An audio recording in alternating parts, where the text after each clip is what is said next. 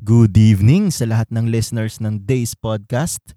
At sana na-enjoy nyo yung first episode natin. So, intro lang yon para dito sa season na to. So, itong season na to, mas gusto ko medyo raw siya. Mas diretso, straightforward, random. Kung ano-ano. Kaya kung naghahanap kayo ng podcast na may layout na topic, sunod-sunod. Hindi yun dito. so, ayan. Um, enjoy episode 2. Let's go.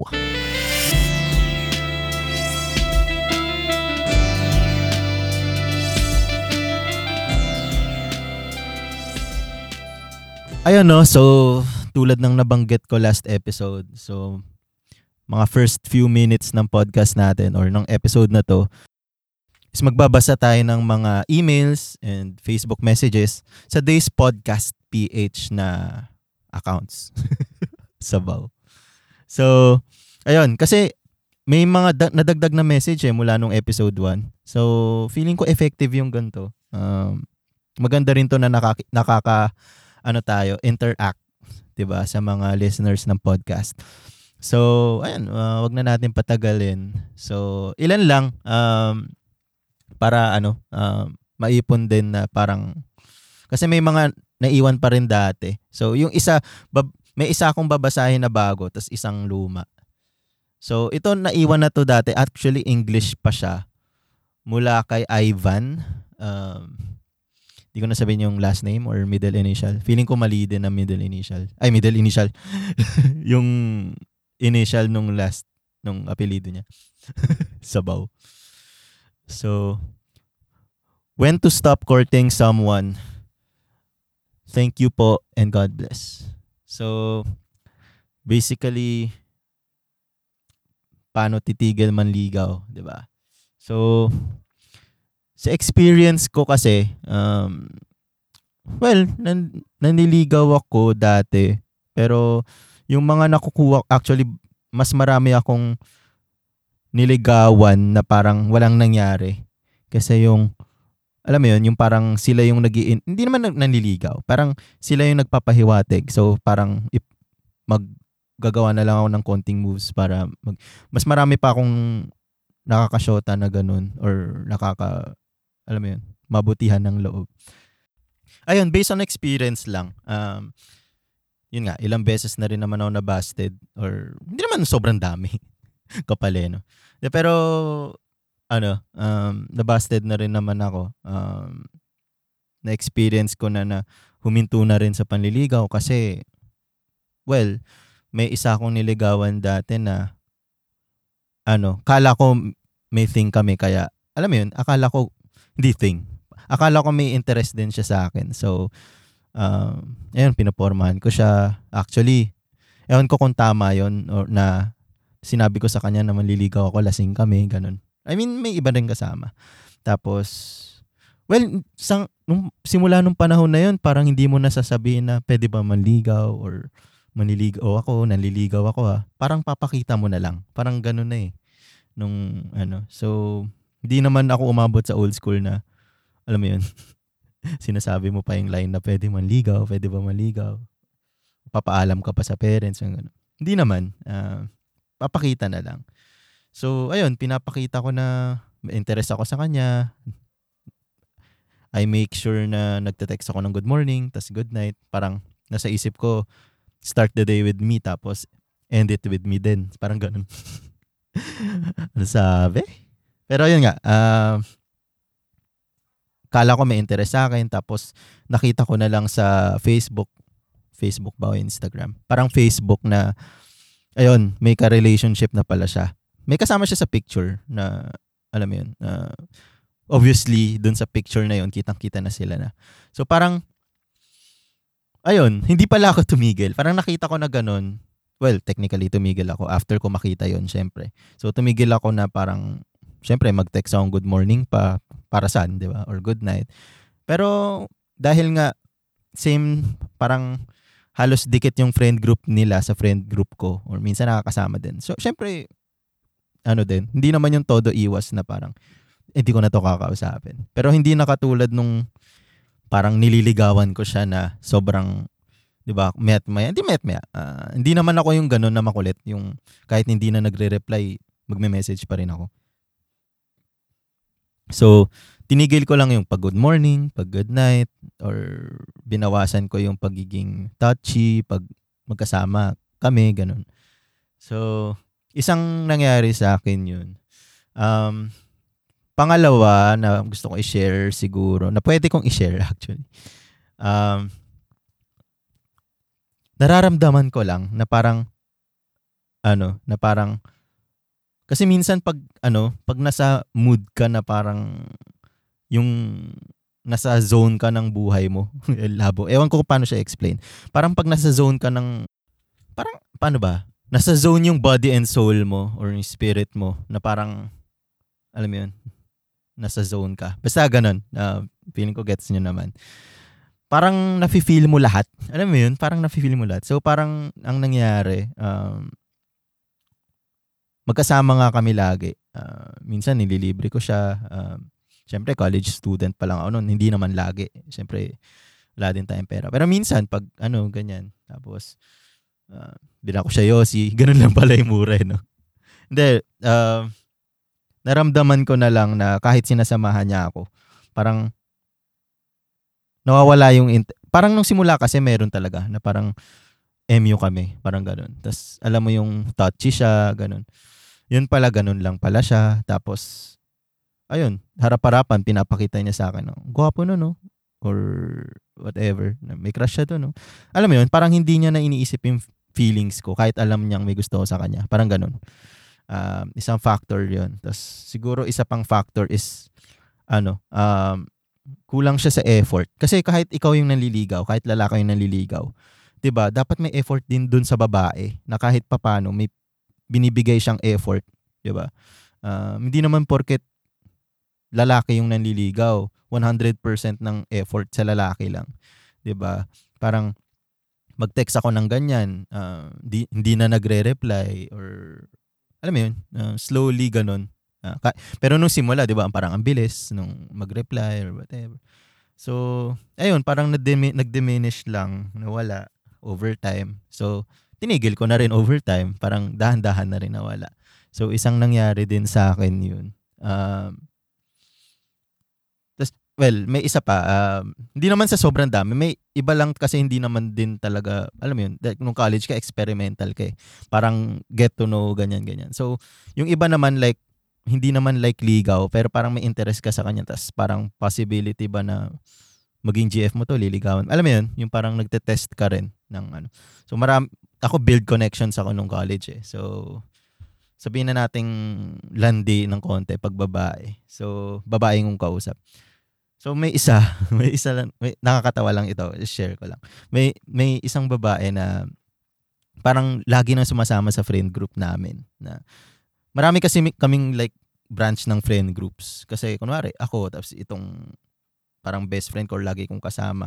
May friend group din siya, tapos minsan nagjo-join yung friend group na yun. Tapos may isa pa akong friend na friend din namin na kakilala yung unang best friend ko na sinabi ko kanina na may ibang friend group. Minsan, yun yung kasama. Minsan, join-join yun. Parang ganun. Uh, ganun kasi sa Taft eh. Parang konting months ka lang nandun, magkakakilala ka na, magkakilala na kayo lahat. Ganun. Tapos magkikita na lang kayo sa inuman or sa coffee shop or sa U-Mall, McDo, ganyan. So, ayun, uh, na-experience ko lang. Um, parang sobrang type ko yung chicks na to. Itong babae chicks na to. sobrang type ko yung babae na to. Tapos sobrang ano siya. Kasi ang, ita, yung trip ko kasi sa babae, pagdating sa looks, sa physical, or sa mukha, medyo ano, um, unique siya. So, parang gusto ko unique na exotic. Um, medyo kakaiba yung muka, hindi normal.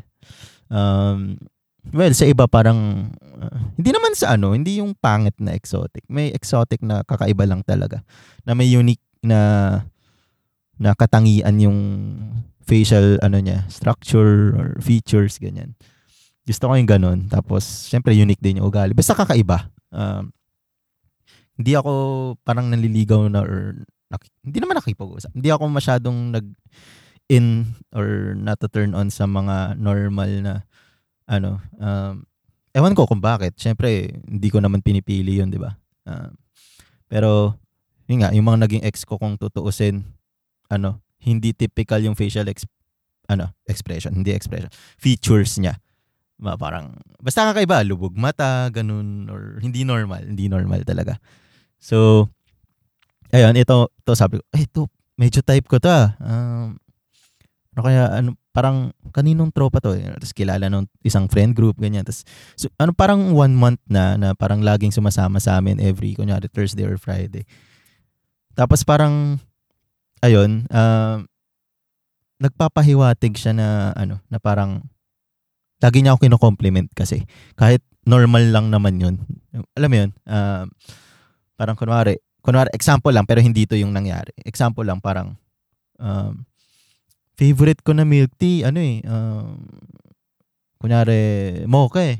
Uh, or winter melon eh. Yan talaga yung favorite ko eh. Tapos parang, talaga? Winter melon? Solid. Alam mo yung sobrang exage na parang kino-compliment niya ako na parang, ako din eh, favorite ko yan. Tapos may mga things na parang, siya din ganun. Alam mo yun? May similarities kayo sa maraming bagay. Lagi niya binabagay na ganun na may similarity siya sa sa akin. So parang, lah, um, parang first time or bihira tong ganito ah. Na parang siya mismo yung ano, ang aggressive.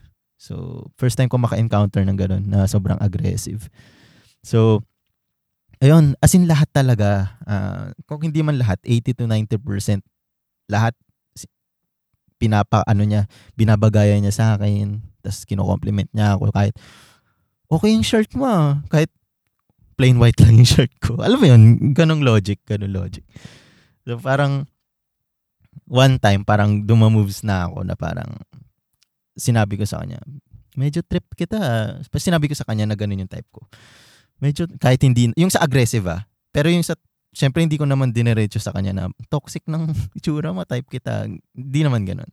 Parang, pagdating doon, syempre parang obvious naman na parang pinapakita kong ganun. Pero, ang nangyari kasi, um, parang nag-lie ako na trip ko din yung mga aggressive. Kahit first time ko palang maka-experience ng aggressive.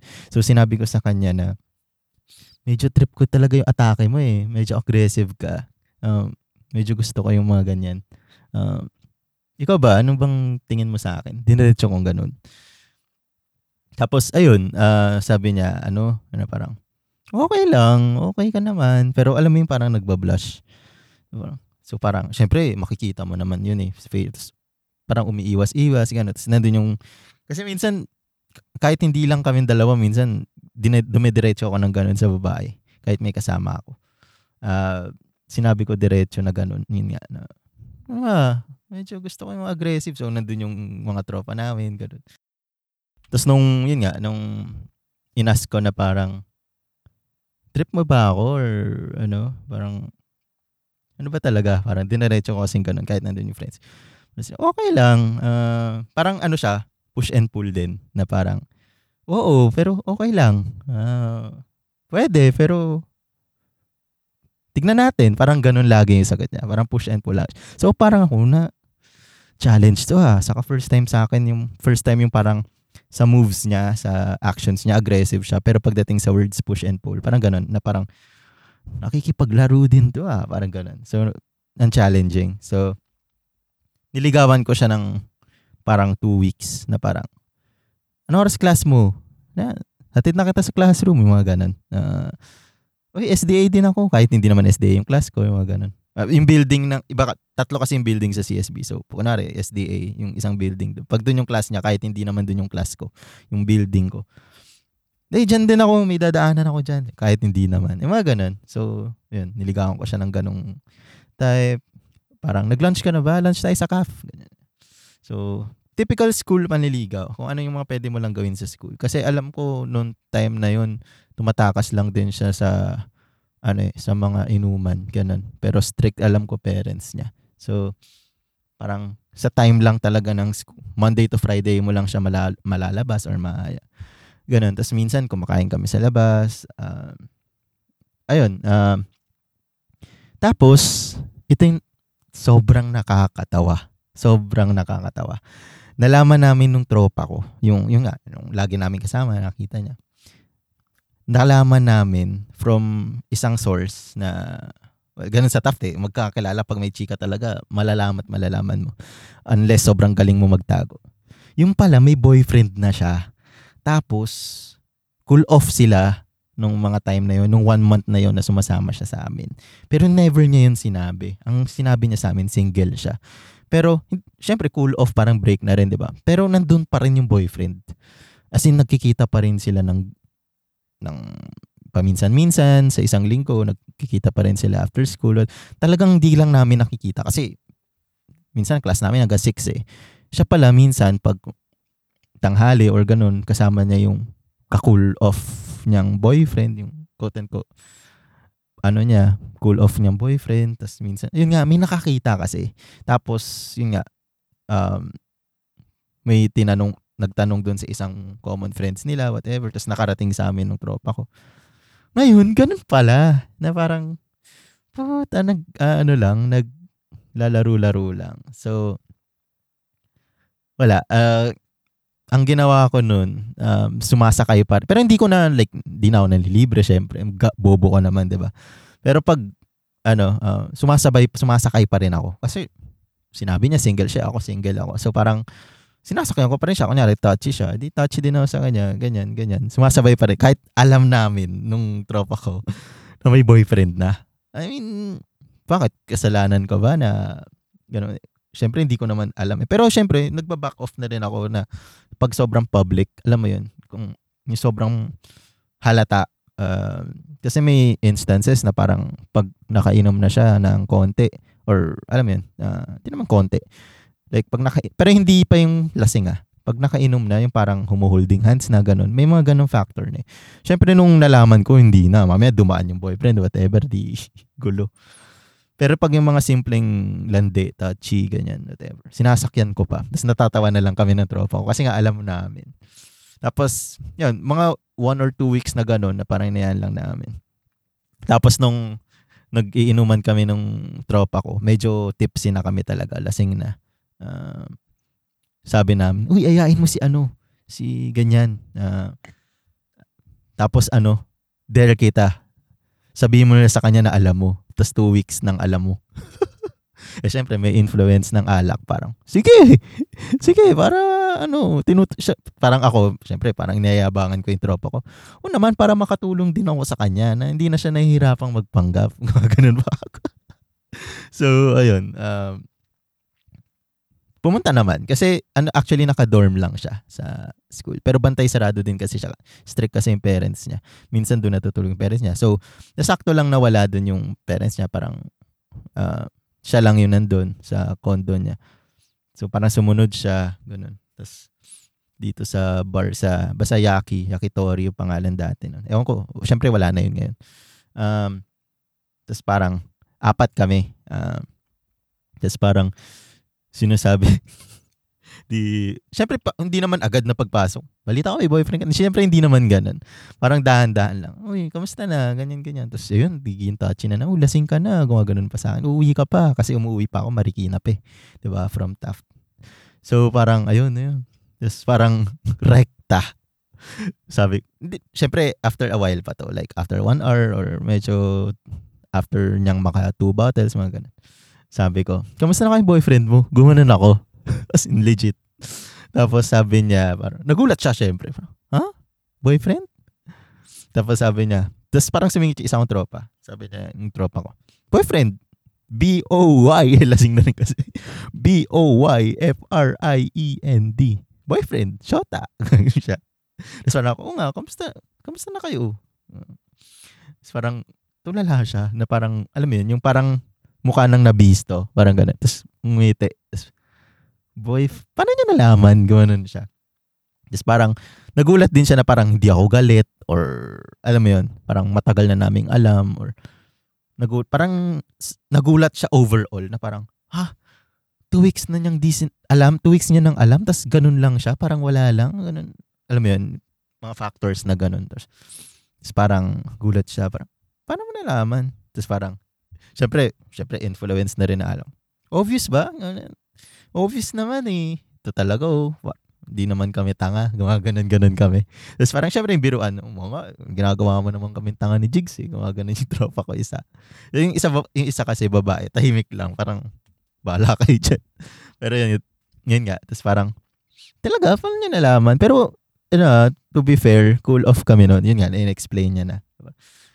Di, okay lang yun. Sus, wala namang nangyari sa atin eh. Gumaganon, gumaganon, ganon mo. Tapos, Oo nga, ano lang naman, friendly lang naman tayo. So, ah, tapos parang sabi niya, ah, kaya pala parang hindi ko nararamdaman na parang, yun nga, kahit sabihin natin hindi mo masasabing naliligaw yon yun yung sabi niya, parang ganun. Parang, parang tumigil ka ng parang, yun nga, panliligaw or whatever, yung pagiging sweet mo, gumano siya. Di naman tumigil. Parang nag-back off lang ako nung nalaman ko. Siyempre, respeto rin dun sa boyfriend mo. Kasi kung ako yun, di ba? Kahit sabihin natin cool off kayo, hindi pa kayo like totally ano moved on sa isa't isa, 'di ba? Or break talaga, nag-break. So, ayun, afternoon, wala, okay lang, good good blood lahat na parang ayun, sorry, ah, nag-sorry siya. Hindi, wala yun. Sorry din kasi hindi ko sinabi sa'yo agad. Ngayon ko pa. So, parang naging mutual ano na lang. Tapos friends pa rin kami actually ngayon. Uh, pero hindi kami syempre, hindi talk, ano, hindi talking terms, hindi speaking terms. Kat hindi katulad. After nung college, wala na, na ano. Pero friends kami sa Facebook, nagla-like-like ng page, pag, al page ng posts, tapos pag birthdays yan, batian, ganun na lang. Pag holidays, yan, Merry Christmas, ganun. Pero, ayun nga, uh, ba't paano ba ako napunta doon? When to stop courting someone yung ano yun. Pero yun nga, um, na-share ko naman yung experience ko about courting. So, marami, maraming factors kung ano. Uh, pero basically, pag mafe-feel mo siya, mafe-feel mo na, unless manhid ka or baliw na baliw ka sa kanya, mafe-feel mo naman na parang iba na siya or hindi ka talaga yung gusto niya or may gusto siyang iba. Pero kung sa tingin mo naman, um, wala naman siyang ibang gusto or talagang focus lang sa studies, ganun, bigyan, bigyan mo lang time. Uh, wala eh. Kung bata pa kayo, uh, kung yung edad mo, 'di ba, college pa kayo or ano, hindi mo rin ano eh, hindi mo rin masasabi talaga mahirap kasi ang daming factors like um, if focus talaga siya sa studies niya, ganyan, ayaw niya talagang, ano, kunyari, maglolo siya or magme-med school siya, di ba? Gusto niya talaga, ano, pero medyo trip ka niya din, di ba? So, pwedeng mag-antay ka or ligawan mo lang siya pero hindi naman yung parang nag expect ka na agad ng sagot, mga ganun. So, tigil ka na lang pag ano, uh, yun nga, pag sinabi niya ng may gusto siya iba or iba na, iba talaga yung priorities niya. Pero kung pinaparamdam niya pa naman, naman pa rin sa iyo na parang may chance ka, go go for it lang. Uh, pero nga, wag wag lang masyadong maging invested sa panliligaw na parang mahal mo na agad, ganun. Uh, wag ganun kasi mababaliw ka lang. Don't expect and assume. Babaliw ka lang pag biglang may lalaki yun or whatever. Uh, so, ayun. Um, siguro yun na. Ayun ko, may tatlo na ako na share. Pero, kung talagang mahal mo, di ba? Tuloy mo lang. Hanggat wala kang naapakan tao, tama yan. Di ba? Lalo na kung nafe-feel mo talagang siya. Tapos, wala naman siyang ibang guy or talagang baka conservative lang talaga siya. Hinihintay niya lang na parang ma-feel niya na ikaw, 'di ba? Mga ganun, may mga ganun eh. Naghihingi siya ng sign sa heavens. so, tiyaga lang. Uh, So, wag din yung naliligaw ka, may iba kang ding pinopormahan, di ba? Baka nakita, makita niya yan. Tapos magtataka ka, magtataka ka kung bakit parang di kanya gusto. di ba? So, ayun. Wag din toxic na parang puta every 5 minutes. Oh, kamusta na? Oy, anong kinakain mo?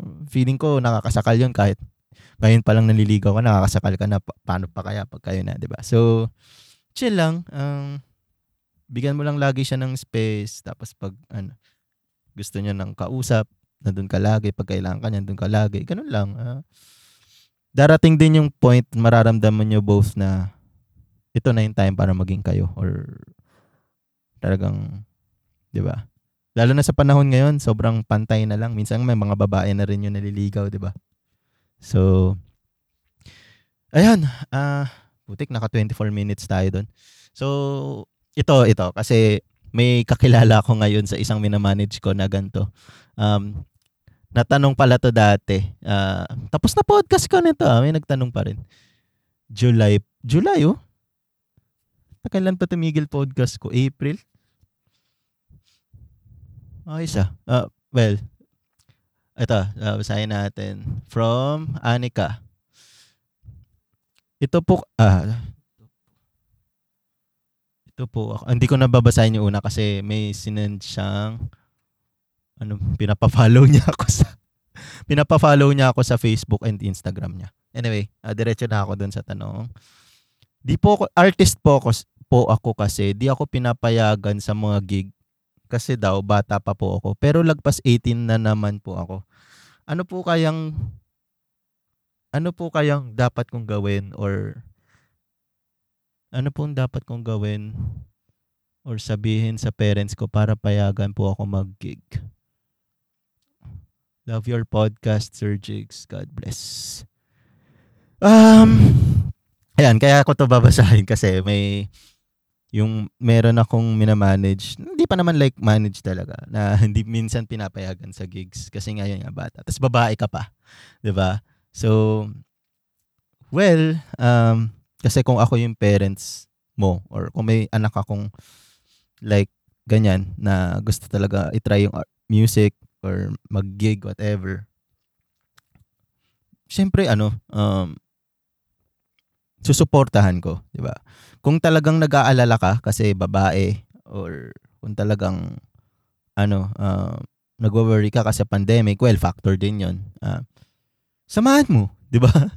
samahan nyo or isa sa inyong mag-asawa, samahan mo. Saglit lang naman yung gig. Hindi naman like, siguro pag humingi pa ng, after ng gig, inom lang kami. Siguro yun, pwede mo nang like, hindi na, uwi na tayo, nayaan na nga kita mag-gig eh, di ba? Pero supportahan nyo yung anak nyo habang bata pa. Lalo na kung hinahanap pa nila yung passion nila. Um, di ba? Um, for sure, may mal- magandang kalalabasan yan and learning yan dun sa bata. Yeah. Kala mo tandaan eh, no? Pero based on my experience din, um, nung una hindi ako pinapapayagan mag-band kasi nga ang layo ko pa, ganyan. Pero hinayaan na lang din ako kasi ang kulit ko din. So hindi ko naman sinasabing kulitan nyo or magpumilit kayo. Um, pero kung parents perspective, uh, samahan nyo yung anak nyo sa mga gigs kung gusto niya mag-gig. Kung hindi man gig yan, kunwari uh, gustong manood ng mga theater shows, ganyan. Samahan nyo. Um, lalo na kung, yun nga, related sa art. Normally naman pag related sa art eh. Um, ang dami nagsasabi kasi walang pera sa art. Uh, siguro may ibang parents din na gano'n na wala naman mapapala dyan eh. Pero yun nga, sa simula wala kang mapapala kung ganun talaga mindset mo. Pero in the long run, may natututunan yung bata dyan. Um, nalalaman nila yung passion nila, nalalaman nila kung ano gusto nilang gawin um, nalalaman nila na um, natututo sila. Um, kasi may mga connections silang nabibuild dyan sa gigs. Um, may mga mistakes silang nagagawa sa gigs na pwede nilang ma-apply yung learning from those mistakes sa buhay. Uh, kunwari, uh, di kayo masyado nag-practice sa gig tapos tumugtog kayo, nagkamali kayo, di ba? Uh, parang matututo ka na apply mo din sa buhay na kailangan ano, alamin mo muna yung gagawin mo bago ka sumalang or sumabak. Hindi laging go nang go. Porket may opportunity na, well, pag may opportunity, grab it. Pero paghandaan mo, di ba? Practice. So parang ganun, di ba? Isang example lang yun, pero sobrang vital na, di ba? Na parang mat-apply din nila sa life nila. Samahan nyo kung talagang nag-aalala ka. Kung baba, syempre, kung ako din, babae, anak ko, di ba? Parang, samahan kita, hindi, samahan kita, 'di ba? So ayun, tapos kilalanin niyo din yung kasama nila, kung yung banda ba nila, okay, ganun. Alamin mo din yung factors, hindi yung basta-basta, hindi, babae ka, hindi pwede, gabi na, or whatever, 'di ba? Parang bigyan mo rin na chance na parang, yun nga, gawin nila yung passion nila. Kung nag-aalala ka, samahan mo, suportahan mo, uh, pasamahan mo sa, kung hindi ka pwede, pasamahan mo sa pinsan niya or mga ganun. Maraming pwedeng ways na suportahan yung mga anak nyo. Sabihin ko dapat anak natin, wala pa pala anak.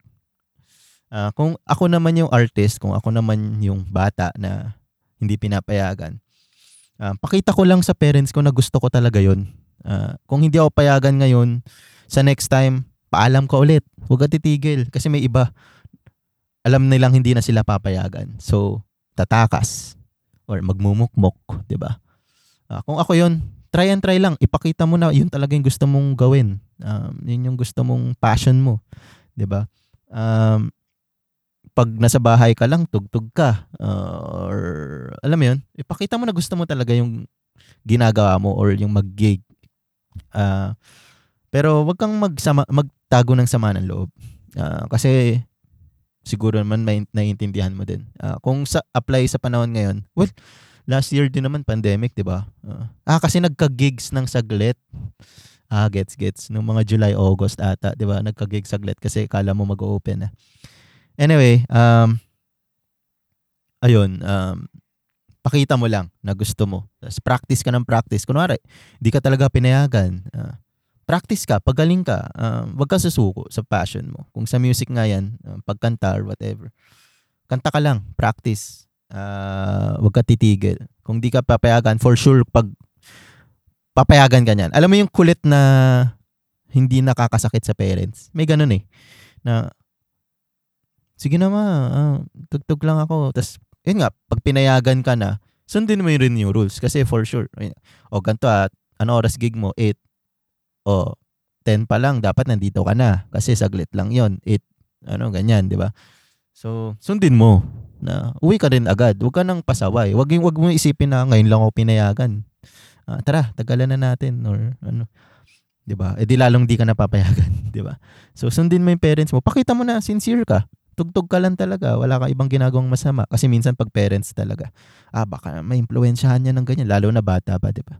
Baka na-impluwensyahan sa mga yosi yan, or alak, di ba? So, ipakita mo na hindi ganun, or, di ba?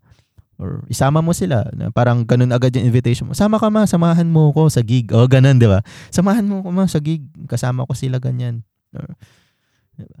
Pwede, di ba? So, ayun. Tsaga lang, kasi yun nga yung gusto din nating baguhin eh, na yung pag arts laging binabaliwala or hindi sa ngayon actually hindi eh. Hindi na siya nagbaliwala pero sa panahon namin wow panahon namin. Pero yung mga before before walang pera diyan sa music walang pera diyan sa art di ba? Um, ayun. Uh, pakita natin na meron or may mararating ka. Kahit kahit hindi pera wise may matututunan ka. Uh, marami, marami kang matutunan sa gigs or sa paglabas or paggawa ng art.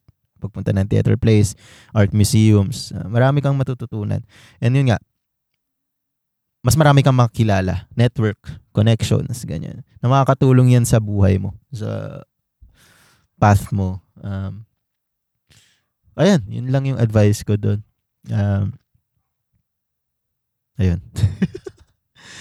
Kasi ako, personally, nung hindi ako pinapayagan, naging makulit lang talaga ako na tumatakas ako uh, hanggang sa nalaman na lang nila sa picture sa Facebook na naggigig ako.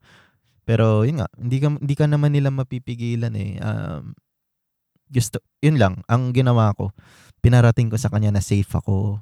Gusto ko yung ginagawa ko. Ito yung passion ko. Uh, pinaano ko yun sa kanila. Kaya, yun. Uh, ligtas naman ako lagi. Umuwi ako on time. May may iba na 'di ba? Pero lalaki din ako siguro kaya din parang mabilis din nag-transition dun sa pinapayagan. Pero ayun.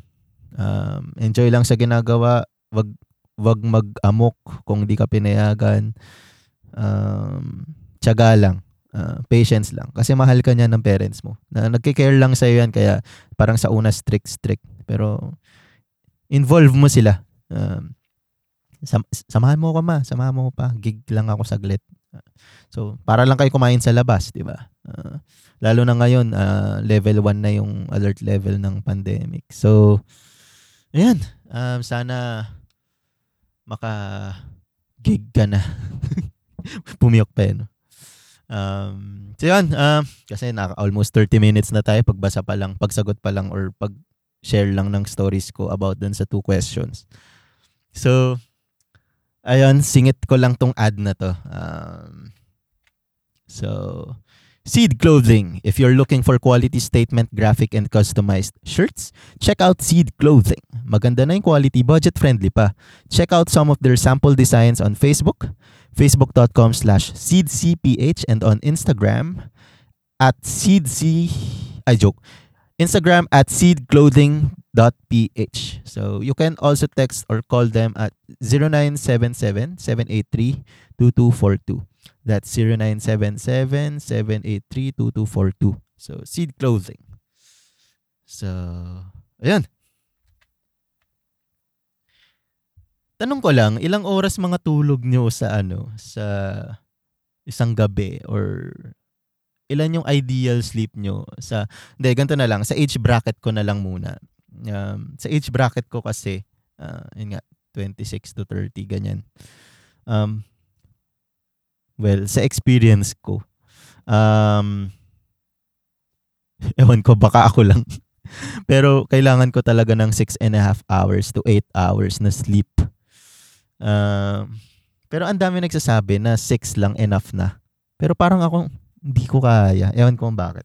Pero, um, ayun, um, may na, may nabasa din ako na parang you don't need sleep eh.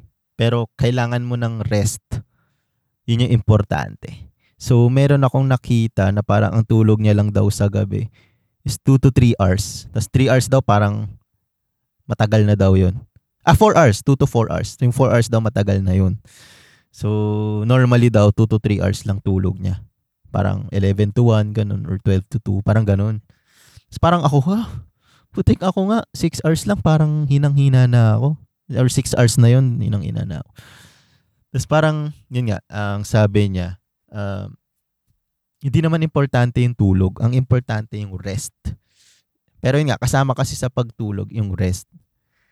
So if you rest enough sa day mo, sa isang araw, uh, nagsisingit ka ng mga rest or naps sa ano mo, hindi mo kailangan ng long sleep. Mas productive ka pa.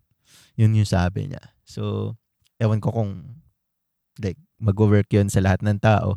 Pero siguro nga no, nasanay lang kasi tayo na oh, dapat ang tulog 8 hours tapos grind ka ng 8 hours a day, 'di ba? Or 16 hours a day tapos yung 8 hours tulog. Ganon yung parang nakasanayan natin kasing cycle. So dapat yun yung gawin ng you know, actually lahat eh, human beings, 'di ba? So siguro pag nag-iba ka ng, pag ginawa mo yun, siguro magiging effective ka din. Magiging active ka pa rin ng normal kung pero ilan kayang rest yun? Hindi ko masyadong na ano, 'di ba? Or ilang naps kaya yun? Or yung rest na yun ba ano? Alam mo yun? Kasi kung rest, 'di ba, yung parang nakatambay ka lang or node ng TV, ayun ko, nakaka-stress pa nga yun eh, node ng TV kasi sa mata or pikit ka saglit ba for 10 minutes? Every 1 hour ba, dapat may 10 minutes na quote-unquote rest, tapos 5 naps a day, mga ganun. Um, pero pang, parang ang hirap lang kunwari dito sa Pilipinas na kailangan, kunwari, nag-work ka sa office, mga offices na kailangan mo mag-work ng 8 hours a day, tapos may kunwari 30 minute lunch break or 1 hour na parang dun lang yung tulog. Parang hindi ka naman pwede magsingit kasi ng naps, di ba? Pag nasa office ka so, yari ka kay boss. Siguro depende lang din yung sinasabi niya sa, yun nga, yung lifestyle mo or surroundings mo. Sabi natin country na din. Uh, 'di ba? Kung nakatira ka sa sabihin nating bundok, pwede siya kasi 'di ba? Um, pwede kang magsingit-singit ng naps anytime. Or kung freelancer ka na hawak mo oras mo, pwede kang magsingit ng oras anytime. Pero kung may kasama ka sa bahay tapos ikaw lang yung freelancer tapos yung iba may sinusundang oras talaga, 'di ba? Wala din eh. So dapat parang ewan ko, culture na dapat siguro yung ganun or So, pero I think totoo yung ano, yung rest yung kailangan ng tao talaga. Uh, hindi lang parang hindi technically sleep. 'Di ba? Rest talaga. So, yan, shinare ko lang. Si Elon Musk ata, sinab sinabi niya parang sa isang interview na 6 hours siya. So, walang labis, walang kulang. 6 hours. Sobrang effective niya na nun. Um, meron akong nabasa 8 to 10 hours. Nakalimutan ko na actually, pero yun nga, pag pag babies, 'di ba, mas matagal, parang 16 to 18 hours sleep sleep a day dapat yung ano. Tapos pag teenagers, 8 hours. Parang pag habang tumatang tumatanda ka, dapat hindi dapat less hours of sleep pero more naps, more rests. Parang ganun eh, no? So parang siguro normal siya na ganun. Normal siya ganun. So, yung dad ko nga minsan natutulog ng 9, 10. Gising niya 3, 4. Actually, matagal din pala, no? 10, 6 to 7 hours din pala. Nasanay lang ako na, ako kasi, ang sleeping habit ko, kaya din ako nagkaka-insomnia or whatever. Tulog ko 11, 12. Or higa. higa. Higa ako 11, 12. Tapos, phone saglit. Or kung hanggang kahit ano gising. So, minsan, 3, 4 gising pa ako. Minsan naman, kung pagod ako that day talaga, 30 minutes lang na pag, paghiga ako ng 11, 12, tulog na ako. So, ang gising talaga, 8 to 9, 9 to 10, ganun. So, ang maganda na, hindi naman maganda. Ang ano din sa akin, pag natulog ako ng 4 or 3 or 5, ang gising ko talaga 10. Parang 10 yung threshold ko. Kasi, yun nga, magla-lunch na or alam ko na kailangan na ako magluto or kung hindi man ako magluluto, tulong, linis, whatever, dito sa bahay. So, yeah, ewan ko ba't ko sinare yun. Pero na-amaze lang ako dun sa nabasa ko na 2 to 4 hours sleep a day. Um, na possible pala siya. Tapos sobrang effective pa ng tao. Kahit ganun lang yung sleep. Siguro consistency lang din, no? Kung like mula bata mo pa ginagawa, sanayan lang. Kasi lahat naman din sanayan lang, di ba? So, ayun. Uh, actually, may friend ako na gustong parang uh, tinanong ako about uh, recording remotely. I mean, sa mga kwarto lang versus ano um, recording sa mga studios. Ano yung disadvantages, advantages uh, nung medyo nag-chill kami na pag-usapan namin. So share ko lang din no since nagwo-work ako sa isang studio. Uh, although maliit lang, um, na-experience din naman ako sa malaking studio. Yun nga lang saglit lang kasi nag-pandemic. So uh, siguro okay lang din na home recording lalo na kung may gamit ka. Um, um, kasi sa mga studios kasi treated yung rooms. So What do you mean treated, Sir? So treated, kumbaga yung acoustics niya maayos, uh, walang nagba-bounce na mga tunog, hindi sabog yung paligid, pag nag ano, may nag-absorb ng tunog ng mga resonances. And resonance ang kalaban kasi. So yun yung mga parang vibrations na parang pangit sa tenga talaga uh, sa listening natin.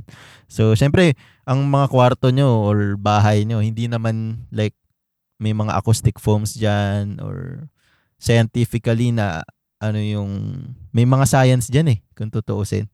Um mag, magba-bounce at magba-bounce yung mga sound. So pag nag-record ka, uh, babalik dun sa mic, hindi lang yung boses mo yung ano. So mga ganun. Um yun yung so kung kaya mo siyang like solusyonan yung mga resonance na yun. Uh, kunyari, maliit lang yung room mo. So, tas kailangan mo vocal record. So, kung gawa ka ng parang sound booth or room na parang improvise na mag-ano ka ng mga kumot, ng mga absorbents na yan. Absorbents. Uh, yung mga mag-absorb sa tunog para medyo maging flat. Yung, hindi flat eh. Uh, basta para may, may mag-absorb lang sa sound para hindi masyadong resonant. Kung masosolusyonan mo yun, di ba? Um, Pwede. Tapos kung sino na lang yung magre-record, sabihin mo na ganun mo siya ni-record para i-consider niya yun sa pag-mix noon. Or, uh, tapos dapat tahimik yung lugar, 'di ba? Pag sa bahay lang, minsan may aso or kung wala kang aircon, electric fan. Uh, yung ambience ba? Um, ma, ma mag ano yun, magta-translate sa recording yun, sa mix din. So, pag studio kasi, ayan, medyo soundproof, or kung talagang bigating studio, soundproof yan. Um, acoustically treated yung room. Mm. So, tahimik na tahimik talaga. Kung ano yung binibigay ng bibig mo, yun yung makukuha ng mic or nung software mo.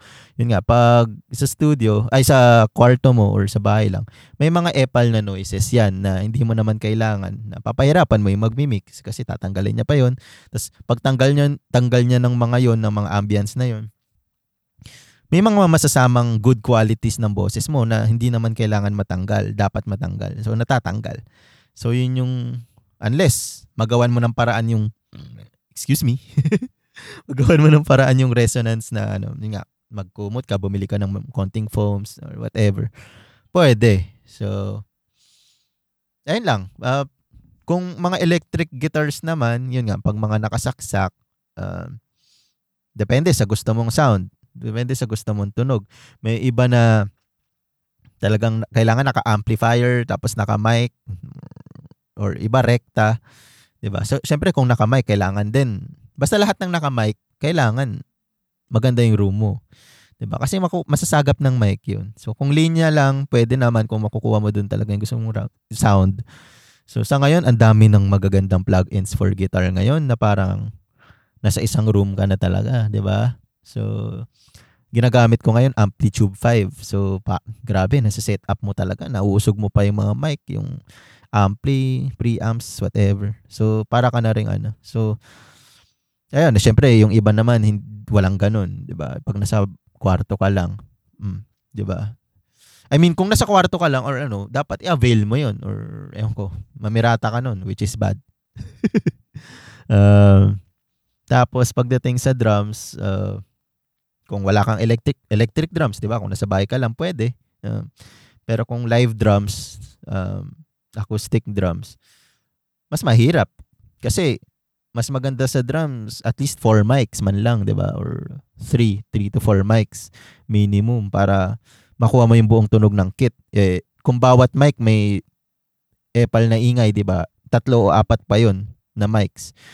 So mahirap siya i-mix, 'di ba? So, yun nga. Um, dapat recording pa lang malinis na. So, ang buong lahat ng kanta, uh, 80% sa recording yan. Dapat maganda na talaga. Yung source. Um, 10% mixing, 10% mastering. For me, ah, uh, ganun. Kasi mixing dapat madali na lang yan eh. Um, well, may mga technicalities dyan, syempre. Uh, like phasing, whatever. Pero, yun nga, may, na, may napanood ako na mixing and mastering um, Zoom something. Uh, dapat sa mixing, hindi ka na masyadong nag-ayos ng tunog or ano. Hindi na mixing tawag doon. Fixing. sabi. Sabi ng isang engineer. So, ayun. Dapat lahat sa recording pa lang. Tapos yung sources, yung mga instruments, dapat maganda. Kung gusto mong quality talaga yung sound. Although, syempre may ibang mga naaayos sa mix, di ba? Pero dapat sa mixing, ginugulo na lang yan together. Uh, 'di ba? Binabalance. 'Di ba? So ayun, um, ano pa ba pag recording sa bahay at recording sa Maganda rin sa studio, lalo na kung may engineer, 'di ba? Mas maganda may second opinion ka. May ibang perspective kung maganda ba yung takes mo, yung mga runs mo. Um, kaysa yung sa bahay ka lang na isa lang, unless paparinig mo pa bawat takes mo sa isang sa second opinion, 'di ba? hassle yun. Send ka pa, upload, export, sorry. Export ka pa, send palagi. And pag nasa studio ka, nandun na, rinig agad ng engineer o kung may friend kang ano, may studio, di ba? Makikritik agad nila. Mak mararam, mak makaka-comment agad sila sa baw. Makaka-comment agad sila kung ano. So mas maganda pa rin sa may lahat ng magaga, magagaling na engineers um, for sure kung hindi man lahat um, nagsi-second opinion yan sa mga ibang tao or yun nga, speakers, whatever. Um, mas maganda pa rin na may ganun. Lalo na kung nagsisimula ka pa lang. Uh, parinig mo sa ibang tao yung mga mixes mo or yung mga riffs. Yun, kung engineer ka, mixes mo. Kung artist ka naman, yung mga play, yung mga tunog mo, yung timpla mo sa effects mo, kung gitara, yung kan- pagkanta mo, kung nasa tono ka ba, mga ganun. Uh, kailangan may second opinion or third opinion ka talaga. Kasi minsan bias ka na eh, na parang ganda kasi ikaw lang nakakarinig. So, ayun, uh, napag-usapan lang namin yun na Sabi kasi, lahat na nagagawa sa bahay. Well, may katotohanan naman din yun. Pero iba pa rin pag nasa studio. Um, pero kung, ka, yun nga, less ano kasi, gastos, di ba, pag sa bahay. Pero kung kaya mo rin talaga i-copycat, kung ako din kasi yung nasa situation ng artist, wala akong studio, whatever. Kung kaya kong pagandahin or na-set up ko ng maayos yung kwarto ko para malinis yung recording score, yung mga gawa ko, why not, di ba? Sa tipid, kaysa mag-studio pa.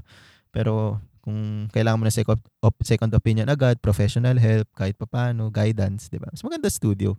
Uh, yun lang. Hindi ko sinasabing mag-studio ka kasi may studio ako. Pero gets ko yun, gets ko yun. Um, either way, kung saan ka ma, mas ma, saan, kung saan ka mas comfortable, mas nabibigay mo 100% output mo, uh, nalalabas mo lahat ng creativity mo, dun ka. Uh, kasi yun lang yung nagmamatter. uh, so, ayun. Uh, I think yun na lang yung for this episode. Um, bago tayo matapos, um, isisingit ko lang yung block. So, here's Mitch for block. Hi everyone, this is Michelle and welcome back to my channel. Hit that like and subscribe button for more. Sure. but seriously, this is Michelle. I own an online shoe store called Block the Label. You can find us on Facebook, Block.the and on Instagram, Block.the So, there, see you on our page. Thanks, Jigs. Thanks, Twist. Thanks, Days. Yon! So, thank you sa lahat ng mga nakinig ng first episode natin. At uh, sana magustuhan nyo itong second episode and yung mga upcoming episodes natin. And sana supportahan nyo pa rin ang Days Podcast PH. Um, follow us on Instagram, like us on Facebook, and sa Spotify. Siyempre, follow nyo na kami kami sa Spotify. So, Days Podcast PH naman sa lahat. and thank you sa Twist Studios. Um, thank you sa Block. Thank you sa Seed Clothing. Um, kung gusto nyo mag-sponsor or maging partner ng podcast at mabanggit kayo sa podcast namin, uh, email lang kayo sa dayspodcastpage.com or kahit actually hindi naman ako maarte, mag-PM lang kayo sa Facebook page din namin uh, or mag PM kayo sa Instagram, kahit saan. Sabihin nyo na lang na for sponsorship yun or media. Uh, hindi naman ako like, kailangan sponsorship yung nakalagay or diretso na. Uh, tulad niyan, tulad ng podcast natin, medyo raw lang. so ayun, thank you ulit sa lahat ng mga listeners natin. Uh, at sana nag-enjoy kayo for this episode, sa episode natin ngayon. And email lang kayo and Facebook kayo kung gusto niyo may pag-usapan tayong topics. Uh, gusto ko from you guys na din yung mga topics natin. Uh, 50%. Um, so mag-share na lang ako ng, parang mas okay yung ganun eh. Parang hindi na ako nag-iisip ng topics. Pero yun, um, uh, yan, sana mabalik natin lahat ng listeners natin nung nawala nung nag pause kami. Nag-pause ako sa pag-upload. So, thank you ulit sa lahat. And ang hiling ko lang ngayon ay world peace. So, bye.